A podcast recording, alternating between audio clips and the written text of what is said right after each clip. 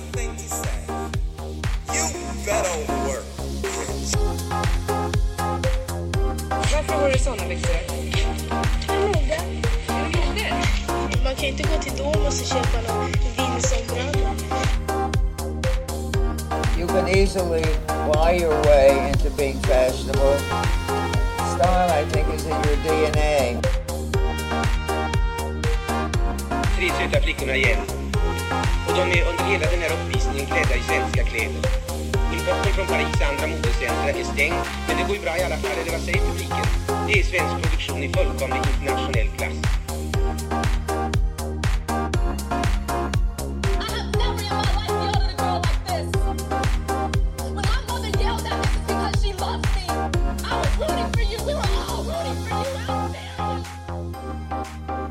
Hej och välkomna till Modehistoria med Studio Tvätt. En podd om mode nu och då. Du lyssnar på Saga Loxdal. Och jag heter Moa Karin Levin. Förra veckan, visst var det förra veckan? Ja, det var förra veckan. Om det inte var förr, förra till och med, hur som helst. Vi var på en utställning, på pressvisning för eh, utställningen Klänningen gör mannen på Liljevalchs på Djurgården. Ja, precis. Där man fick se Fredrik Robertsons couturesamling. Och det var en otrolig utställning, kan absolut rekommendera ett besök. Jag kommer gå dit igen. Verkligen. Eh, varmt rekommenderad. Och det är liksom en utställning av då Fredrik Robertsons, han är ju liksom en coutureprofil, både svensk och internationell profil måste man ju säga. Ja, verkligen. Och han besitter en otrolig samling och också väldigt kul att se den här samlingen i, den här, i det här sammanhanget. Ja, det var väldigt bra sätt att ställa ut mode så att det verkligen kändes som konst. Mm. Eh, och eh, hantverket som ligger bakom. Vi pratade faktiskt lite med eh, Fredrik på plats, så han kommer bli intervjuad senare i podden. Ja, för den här avsnittet kommer då handla om genus inom modehistorien. Så den här utställningen var liksom perfekt till temat. Vi hade redan tänkt på temat, så kom utställningen och så var det så här, ja men det här är sista pusselbiten för att få ihop det här avsnittet. Ja, nu kör vi. Så fokus kommer vara liksom manligt mode genom tiderna kan man väl säga. Ja, hur det har förändrats och eh, ja, men i och med att det manliga modet kanske på 1900-talet har varit ganska plain, plain Jane. Verkligen, och att eh, det har varit väldigt mycket snackis efter galor och modeveckor. Hur, eh, hur femininiteten har kommit tillbaka till manligt mode. Ja, för att eh, men till exempel då Fredrik Robertsson och andra galaprofiler, män som har klätt sig i klänning i olika sammanhang har ju blivit väldigt uppmärksammade. Ja, precis. Och många kanske tänker att det här är liksom ett nytt fenomen. Att vi liksom lever i en modern samtid. Eh, men eh, det ska vi bevisa att det inte alltid varit så. Vi ska vrida och vända på det Ja, och vi kommer nog starta från början. exakt. enkelt, som vi brukar. Men ska vi köra igång då? Vi kör igång. Det går inte att prata genus inom mode utan att prata genus och då måste man också prata om typ skillnaden mellan manligt och kvinnligt mode. Ja, Och kanske hur allting började liksom. En av de så här, tiderna längst bak som vi vet hur folk klädde sig, det är ju romarriket. För man har ju sparade statyer och sådär, så man har ju kunnat se hur både män och kvinnor var klädda. precis. Sen är det viktigt att poängtera, romarriket varade ju typ över 500 år och olika geografiska platser. Men det finns ändå vissa eh, plagg som är värda att nämna. För stilen kanske inte ändrades heller supersnabbt på den tiden, utan det var inte de här snabba trenderna vi har idag.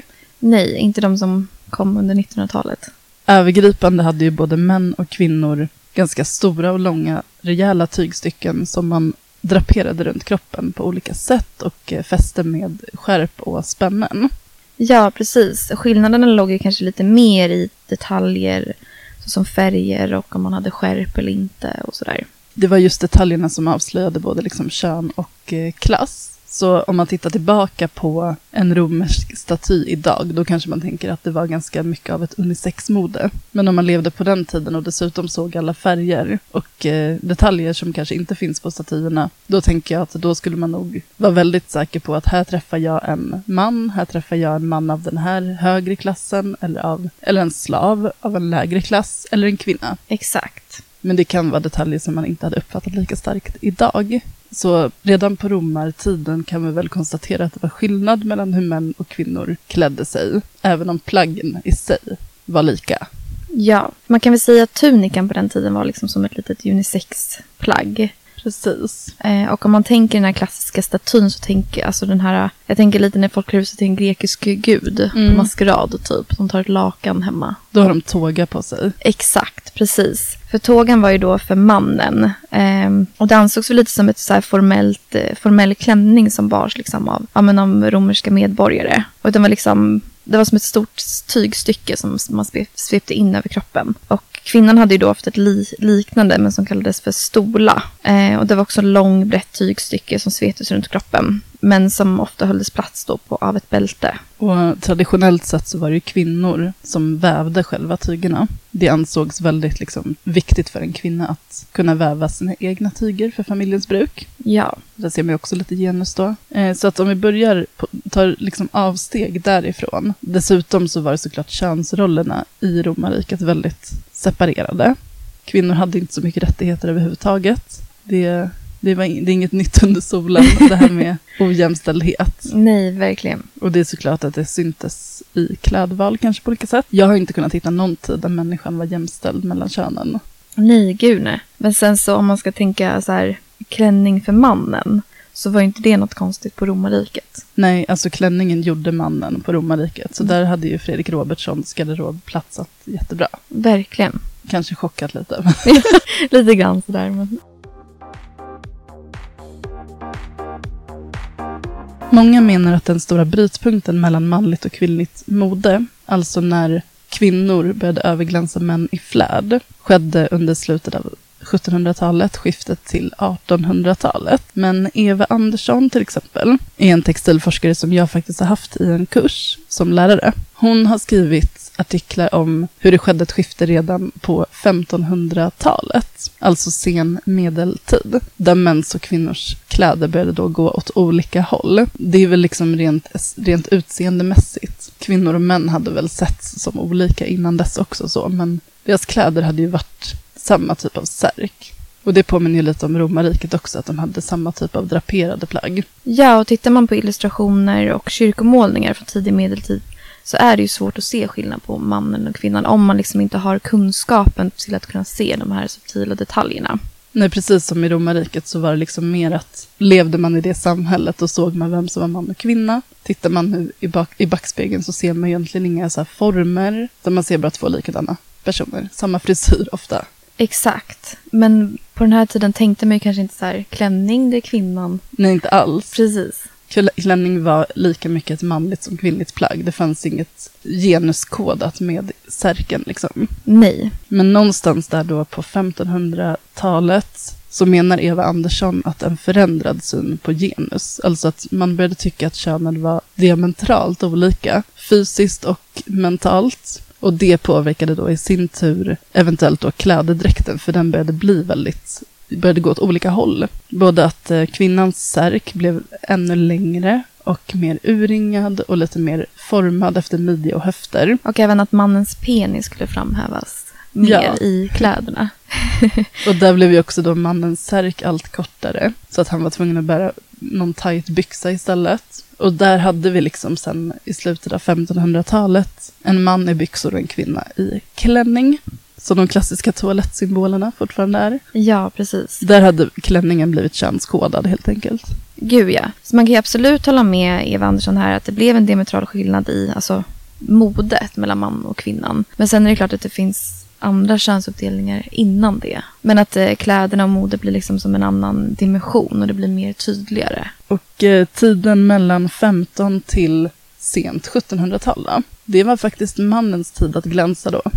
Verkligen. Då kunde man påfågla upp sig så att säga. Det är väl klart att även kvinnor inom så här hoven och adeln som hade mycket resurser kunde ha otroliga klänningar, speciellt på kanske 1700-talet. Men eh, det, var nästan männen som liksom glänste allra mest. Ja, det känns lite som att ju mer man glänste, ju mer makt hade man. Och vilka hade makt? Det var ju såklart eh, männen som var kungar och eh, adelsmän. Och de ville uttrycka sin makt väldigt, väldigt mycket då i vad de hade på sig. Vi har ju Ludvig den 14 till exempel.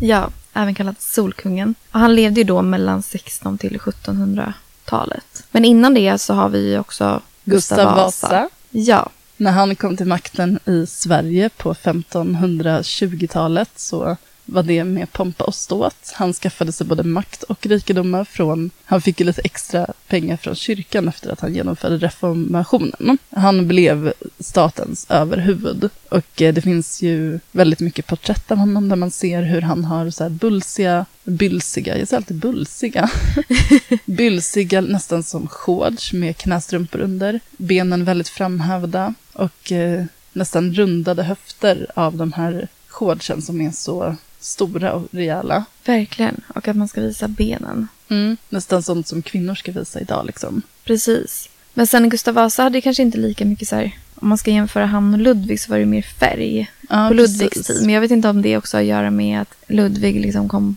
från Sydeuropa. Ja, men lite mer. Jag tror också att det har att göra med liksom rådande trender. Ja, Gustav Vasa var kung på en tid när kanske man inspirerades mycket av det spanska hovet som Precis. hade mycket svart exakt. Medan Frankrike var lite mer, ja men operan kom ju då och lite mer festligheter.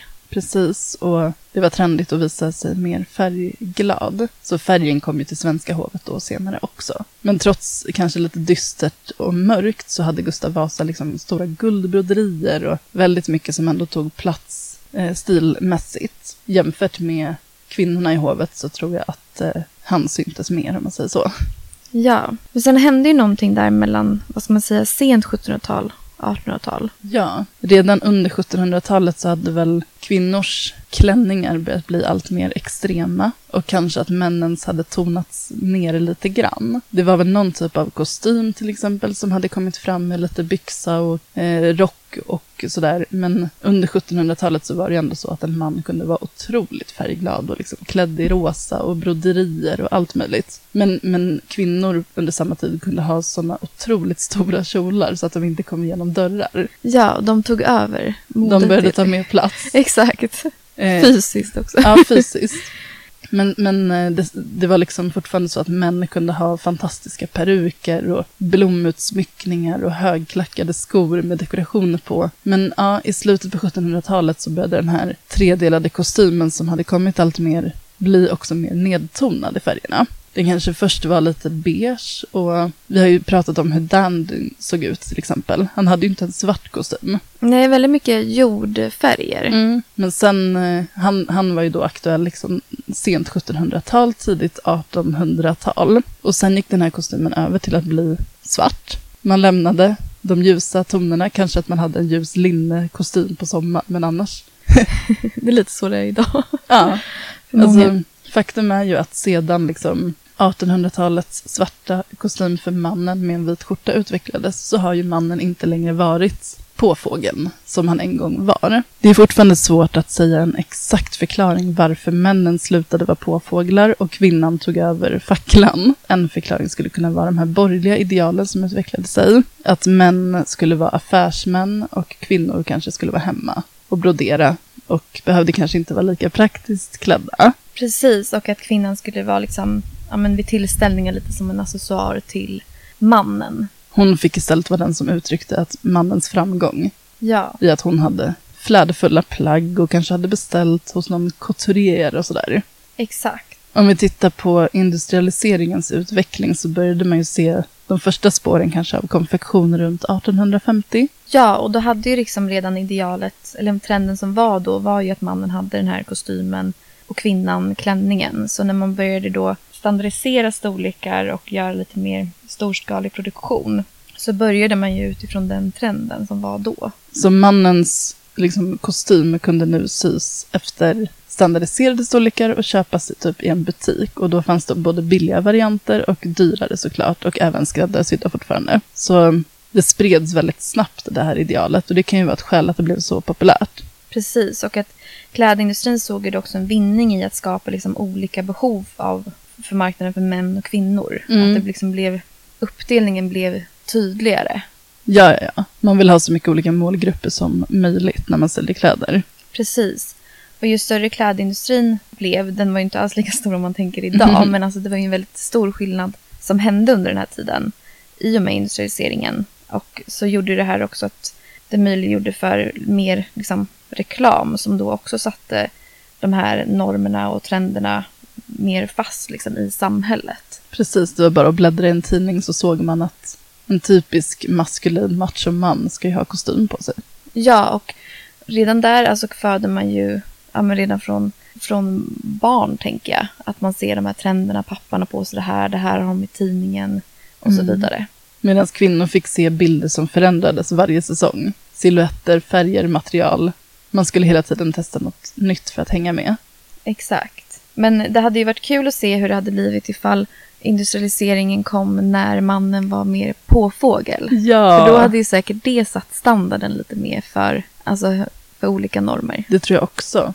Och kanske, då hade de kanske haft det ungefär som kvinnans mode idag, att det hade växlat mycket snabbare fortfarande. Exakt. Det hade varit så himla, jag menar det mest macho du kunde vara på 1600-talet, det var ju kanske så här en rosa dräkt. Tight sittande tröja med insvängd midja, puffiga shorts, Ja, färgglada skor. fram, alltså tajta strumpor över benen som skulle framhävas lite sexigt och en värja som visade att man var extra macho och hade ett våldskapital. alltså jag menar de mest våldsamma typ mafioserna på den tiden, idag hade de kallats för fjollor. Verkligen. Det är bara så intressant att se i perspektiv att så här, ideal förändras, de visuella idealen förändras. Det är liksom, om något är töntigt det här året kommer det inte ens vara töntigt nästa år. Med det sagt så finns det ju kanske, vi har ju pratat om att mannens stil blev likriktad och att 1900-talet cementerade det hela med industrialiseringen. Men under 1900-talet så stod det ju liksom ganska länge still med mannens mode. Att den här kostymen liksom var lite det här formella och hatt och Ja, ja, hatten satt på. Fram till 1960-talet ungefär så var det väl väldigt traditionellt hur man skulle klä sig som man versus kvinna. Vissa Ja. skiftningar, men det var inte som att man gick ut all wild and crazy liksom. Nej. För det som hände under 60-talet var väl att man liksom började se att unisex-mode blev mer populärt. Och att mannens mode blev lite mer casual. Alltså att man hade kanske jeans och t-shirt. Ja, man kunde ha en stickad tröja och avslappnade slacks eller någonting sånt där. Kanske till och med ett par gympaskor. Precis. Och lika så kunde kvinnan ha det också. Mm. Ja, 60-talet var den avslappnade tiden och också så här lite revolutionär tid såklart politiskt. Som gjorde att många unga män slängde hatten för gott liksom. Och sen också alla subkulturer. Eller de har ju funnits genom tiderna länge men blev mer tydliga under 90 1900-talet. Mm. Och det hade ju också stor inverkan på modet och då kanske du klädde dig punk eller gott eller hippie eller vad det nu kan vara. Och vissa av de kanske man, dragen kanske man skulle kunna se som feminina eller hur det, hur det nu är. Men då försökte man ju mer efterlikna en subkultur än liksom göra något så här genusstatement. Liksom. Mm.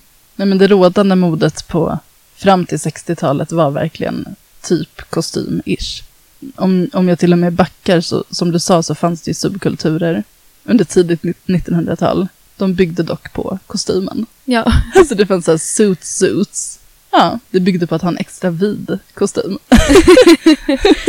alltså, nej, men, men precis. Eh, 70-talet kom verkligen med så här mer unisex eh, stil på grund av kanske en politisk rörelse, subkultur, punk. Och eh, på något sätt måste ju det ändå gjort att det blev lite mer accepterat för män att i alla fall välja ett alternativt sätt att klä sig som inte var normen. Exakt. Det var lättare att kanske vara normbrytande ifall olika kända band som typ Queen, vi hade David Bowie, Ja. syntes i liksom lite mer normbrytande kläder. Ja, för under 80-talet kunde man ju ändå se att det här lite mer extravaganta och färgstarka kom, både för mannen och eh, kvinnan. Och där som du sa är David Bowie ett eh, praktexempel. Vi har Boy George också och ja, men flera andra och senare kanske Michael Jackson tänker jag på också. Exakt. Och David Bowie eh, skulle man kunna efterlikna med dagens typ Harry Styles, tänker jag. Som Hur? Eller motivera. Nej, men jag tänker att för många unga män ser ju väldigt, väldigt mycket upp till Harry Styles. Och han Mm. har ju ändå gjort en förändring på så sätt att även straighta män vågar liksom klä sig lite i örhängen och nagellack eller Ja, det vad det nu kan vara. Och likadant gjorde lite David Bowie. Sen så är det ju många unga som tänker att Harry Styles har gjort liksom någonting helt nytt. Mm. Men det har ju ändå funnits tidigare och där tycker jag ändå man kan jämföra honom lite med David Bowie. Ja, jag tror att jag själv bara fastnar i att jag tycker att Harry Styles är så pass ny i sammanhanget. Så jag förstår typ knappt hur han sticker ut. Ja, alltså jag tror att våra men jag är generation... för gammal för att förstå honom kanske. Exakt, vår generation kanske inte ser liksom grejen. Men jag vet att typ så här, min lillebrors generation, alltså som är födda typ 2000-talet, Mm. eh, se honom som liksom någonting nytt. Ja, Medan vi har ju kanske sett där innan i musikvideos och så vidare. och man får väl säga att han, Harry Styles har inte bara upp liksom inspirerats med sin stil, utan till exempel så hade han ju en kofta på sig med så här virkade mormors rutor i olika färger, som blev jätteuppmärksammad. Och man släppte till och med mönstret på en sån kofta så att vem som helst skulle kunna virka en sån. Och där tror jag också att han har inspirerat killar att typ börja med handarbete och virka och så. Och det kan nog även de här tidigare som punken och eh, eh alla glam rock-artister uppmuntrat killar att kanske hålla på med så här DIY och göra det själv, pyssla. Sånt man inte kan köpa i butik Exakt. som ett sidospår. Så idag kan man väl tänka sig att så här, ja, men vi är så normbrytande i samhället. Vi har liksom banat väg sedan 60-talet för att män ska få klä sig precis hur de vill. Men är det verkligen så då? Nej, det tänker jag att det hela avsnittet har bevisat. Och sen så tycker jag att vi nu ska lyssna på vad Fredrik Robertsson säger om hur det är att 2023 vara en man som klär sig i klänning. Så i det här avsnittet tänkte vi prata lite om hur det har gått i vågor. Att eh, på medeltiden hade män och kvinnor ungefär samma typ av kläder. Liksom. Det var en särk, det var inte så mycket former som skulle synas ändå. Sen har vi haft Solkungen och 1600-talsbarocken när män skulle vara mer påfåglar än kvinnor. Sen- Där hade jag trivts. Hade. Vi kan sätta oss här. Vi Jag- sätter oss Jag här. måste sätta Ja, men senaste århundradet har ju manliga stilen kanske varit lite mer nedtonat, då den klassiska kostymen. Men du går ju emot det. Mm. Som du sa, du hade önskat att du var på den tiden. Jag hade trivts. du önska att du var en annan tid? Eh, jag önskar ofta att jag kanske skulle, så här, jag älskar att bo i Sverige, jag trivs i Sverige, men jag skulle ju önska att det kanske fanns en större acceptans och att man kanske förstod Eh, det personliga uttrycket bättre i Sverige. Det här är ju ett av de få länderna och städerna där vi alla liksom verkligen slaviskt följer trender och ja, men är det en Canada Goose-jacka då ska alla ha den och alla känner sig superhärliga och unika. Jag, jag menar hipsters på Söder, alla ser likadana ut men alla känner sig så uttrycksfulla och unika. Det, det är en märklig liksom, estetik här hemma tycker jag. Och jag märker att jag trivs bättre på platser där det personliga uttrycket upp, inte uppmärksammas men liksom att, att inte, det blir liksom ingen grej. Här blir det en sån grej att jag är den jag är och jag skulle vilja någonstans bara gå runt och smälta in även fast jag sticker ut om det, ja, du fattar vad jag menar.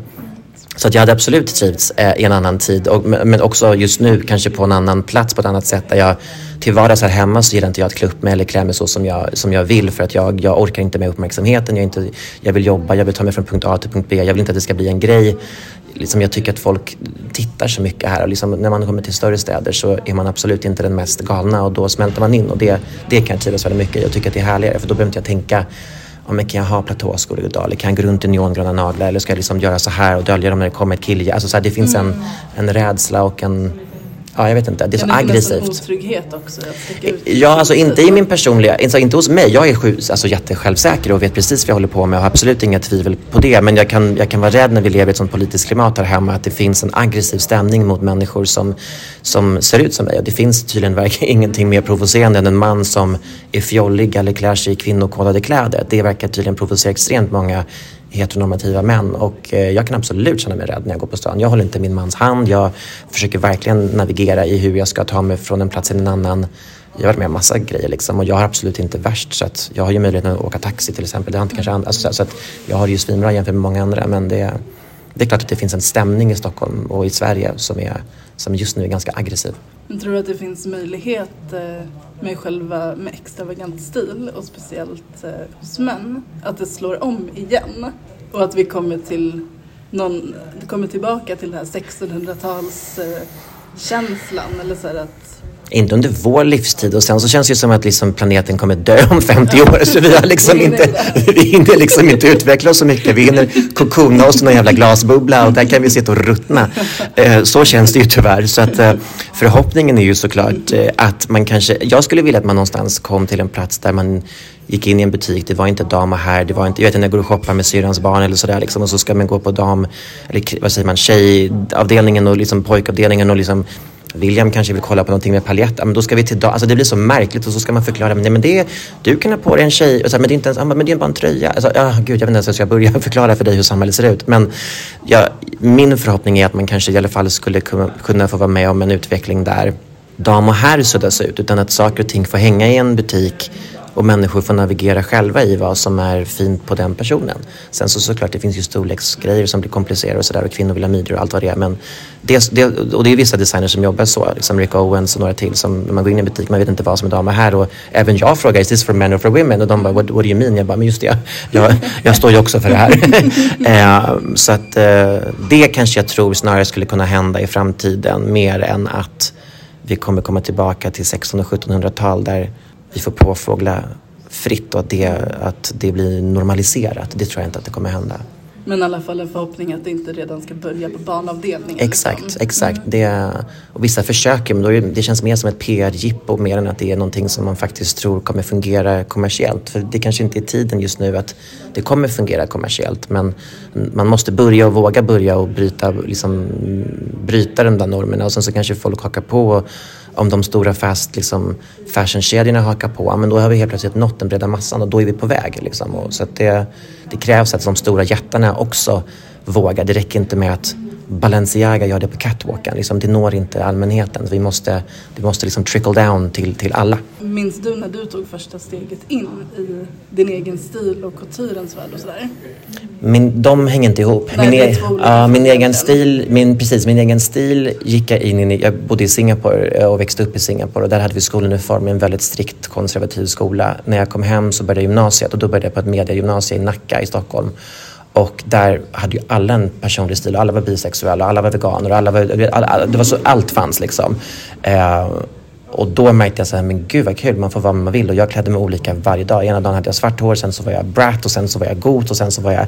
Jag tyckte det var så kul hur man bemöttes varje dag liksom. Och vilken uppmärksamhet det också gav att folk reagerade så annorlunda på mig när jag var på väg till plugget eller var ute på stan och sådär. Så där tror jag att det växte på riktigt. Men jag började redan i Singapore att färga håret rött och grönt och svart och liksom försökte pusha gränserna i min skola vad som gick att ha. Men där var det ju, det var, det var ju konservativt på riktigt. Eh, couturen har jag alltid fascinerats av och drömt om och liksom läst om. Men där hade jag ingen plan på att vara med. Men när jag blev inbjuden och, och fick uppleva det och också var, blev framgångsrik som företagare så, så blev det som att det skedde precis samtidigt. Jag hade möjlighet att kunna ge mig in i det där och försöka eh, ja, men dels påverka lite men också bryta vägen för, för att bred, bredda det lite.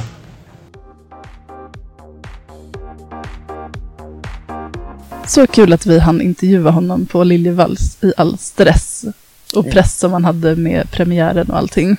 Ja, verkligen. Eh, och han ville verkligen dela med sig. Det var roligt. Ja, men det var fint det han sa om att han fortfarande känner att så här, ja, men i liksom den varma haute couture-världen i Paris, där kan han vara den han är i sina liksom glammiga klänningar.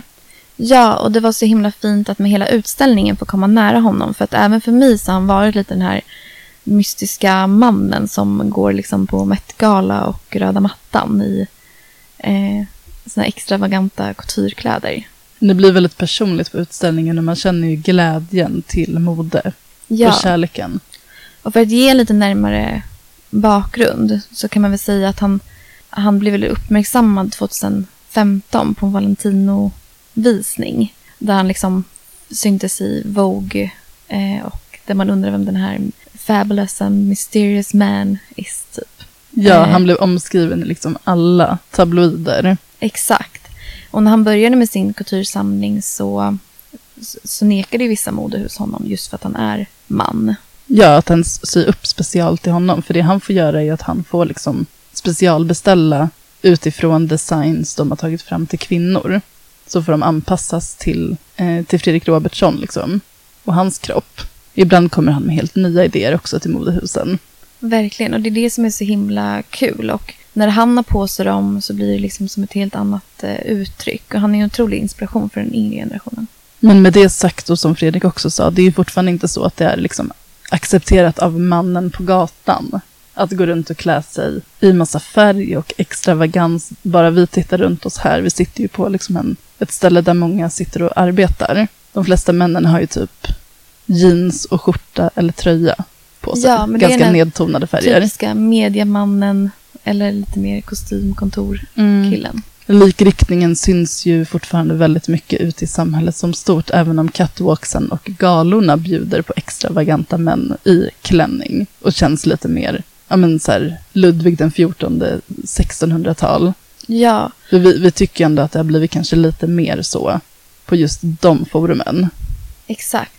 Sen är det såklart att Met-galan och de här galorna bidrar ju mycket till alltså, förändring och så, för de får ju mycket uppmärksamhet. Det rullar även neråt i det vanliga samhället. Exakt. Trickle down. Trickle down. Men samtidigt när jag har läst mycket artiklar inför det här avsnittet så tycker jag liksom en förenkling då många liksom analyserat modeveckan i Paris eller vad det nu kan vara. Mm. Och så här att ja, men nu ser man stora skillnader mellan, eller att, eller att skillnaderna blir mindre mellan mannen och kvinnan och sådär. Och det Mm. tycker jag är liksom en liten förenkling. Och det är kanske enkelt för de som är inom modevärlden att säga så. Ja, man är Men- fast i den världen. Men om man tittar lite utanför den så är det nog inte så. Nej, Och sen kan man ju också, det vi kan slå hål på här och nu, i det här avsnittet i alla fall, det är ju att män som bär klänning skulle vara inspirerade av kvinnor. Så behöver det inte vara. Män har ju traditionellt då burit klänningsliknande plagg i många århundraden tidigare. De har bara haft en liten paus från det. ja. Som du hade ju spanat lite Moa på olika bilder från olika galor. Ja, för jag var tvungen då att, titta så här, men hur har... Och då kollade jag faktiskt en lista på just, eh, eller fler listor med just Met-galan. För jag tycker Mm. det är lite, ja men det är bra Och exempel. vi har poddat om den tidigare om ni vill Precis. lyssna på det avsnittet. Exakt, och eh, Fredrik Robertsson har ju också varit på Met-galan. Ja, Men, och där kan man absolut se att det är många fler män som klär sig lite mer extravagant och mer detaljer och sådär. inte bara smoking liksom. Nej, eh, och det är jättekul att se. Men, och idag skulle man nog kanske tänka att många av de här eh, detaljerna känns liksom feminina just för att det bara för att det kanske är örhänge eller en utsmyckad, eh, jag vet inte, kavaj eller vad det kan vara. Men jag tycker, jag tycker också att många eh, plagg liksom uttrycker att de, att de kanske är mer egentligen inspirerade av typ eh, gamla hovet Mm. eller typ romarriket. Och då tänker jag lite på den här äh, sociala medier-spridningen som har varit om hur män tänker på romarriket. Ja. Nej, men de verkar göra det mycket och inspireras mycket av det i sin, vissa i sin galaklädsel då. ja, för jag upplever som sagt att det kanske är en starkare förskjutning mot en önskan att se liksom mer kunglig och royalistisk ut. Mäktig. Precis. Ehm, och män som liksom, ja, men kanske drömmer om superkrafter och kunglig status.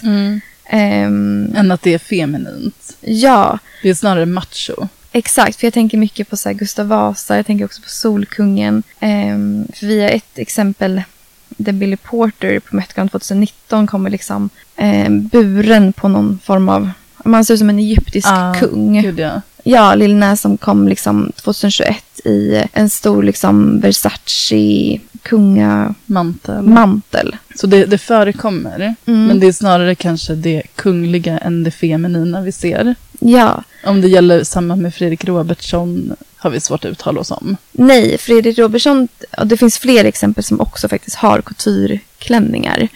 Eh, men jag tycker liksom inte att det är... Jag tycker Fredrik Robertsson verkligen är en av de som också sticker ut där. Med Ja. andra. Och Fredrik Robertsson visar väl mer att så här, vem som helst, oavsett kön, ska kunna få ta på sig precis vad de vill och, och man borde också få känna sig trygg i samhället när man går mot normen. Verkligen. Och som han också sa då att det börjar ju redan på barnstadiet att små barn får lära sig att det här har inte pojkar på sig, det här har inte flickor på sig. Men det blir så himla skrattretande i och med att, som vi har pratat om idag, normerna ändras ju hela tiden.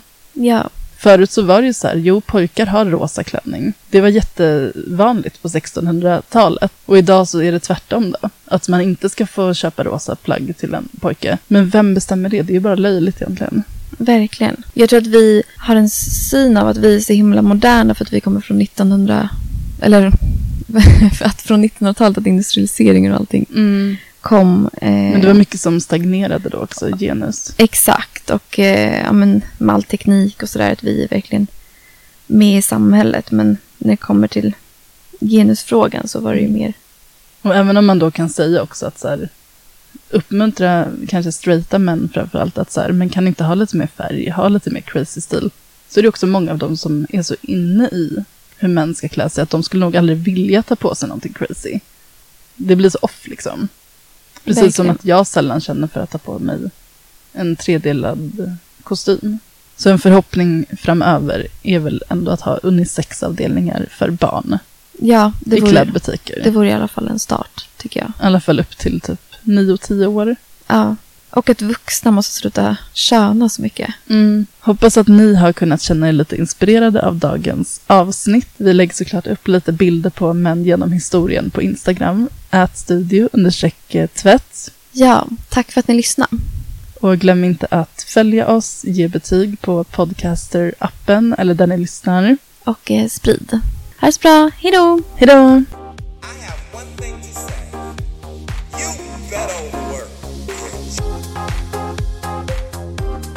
Byxor? Noga. Jag gjorde. Man kan inte gå till Domus och köpa någon Vinson-bralla. You can easily lie your way into being fashionable. Style, I think, is in your DNA. Tre söta flickorna igen. Och de är under hela den här uppvisningen klädda i svenska kläder. Importbörsen från Paris och andra modercentra är stängd, men det går ju bra i alla fall, eller vad säger publiken? Det är svensk produktion i fullkomlig internationell klass.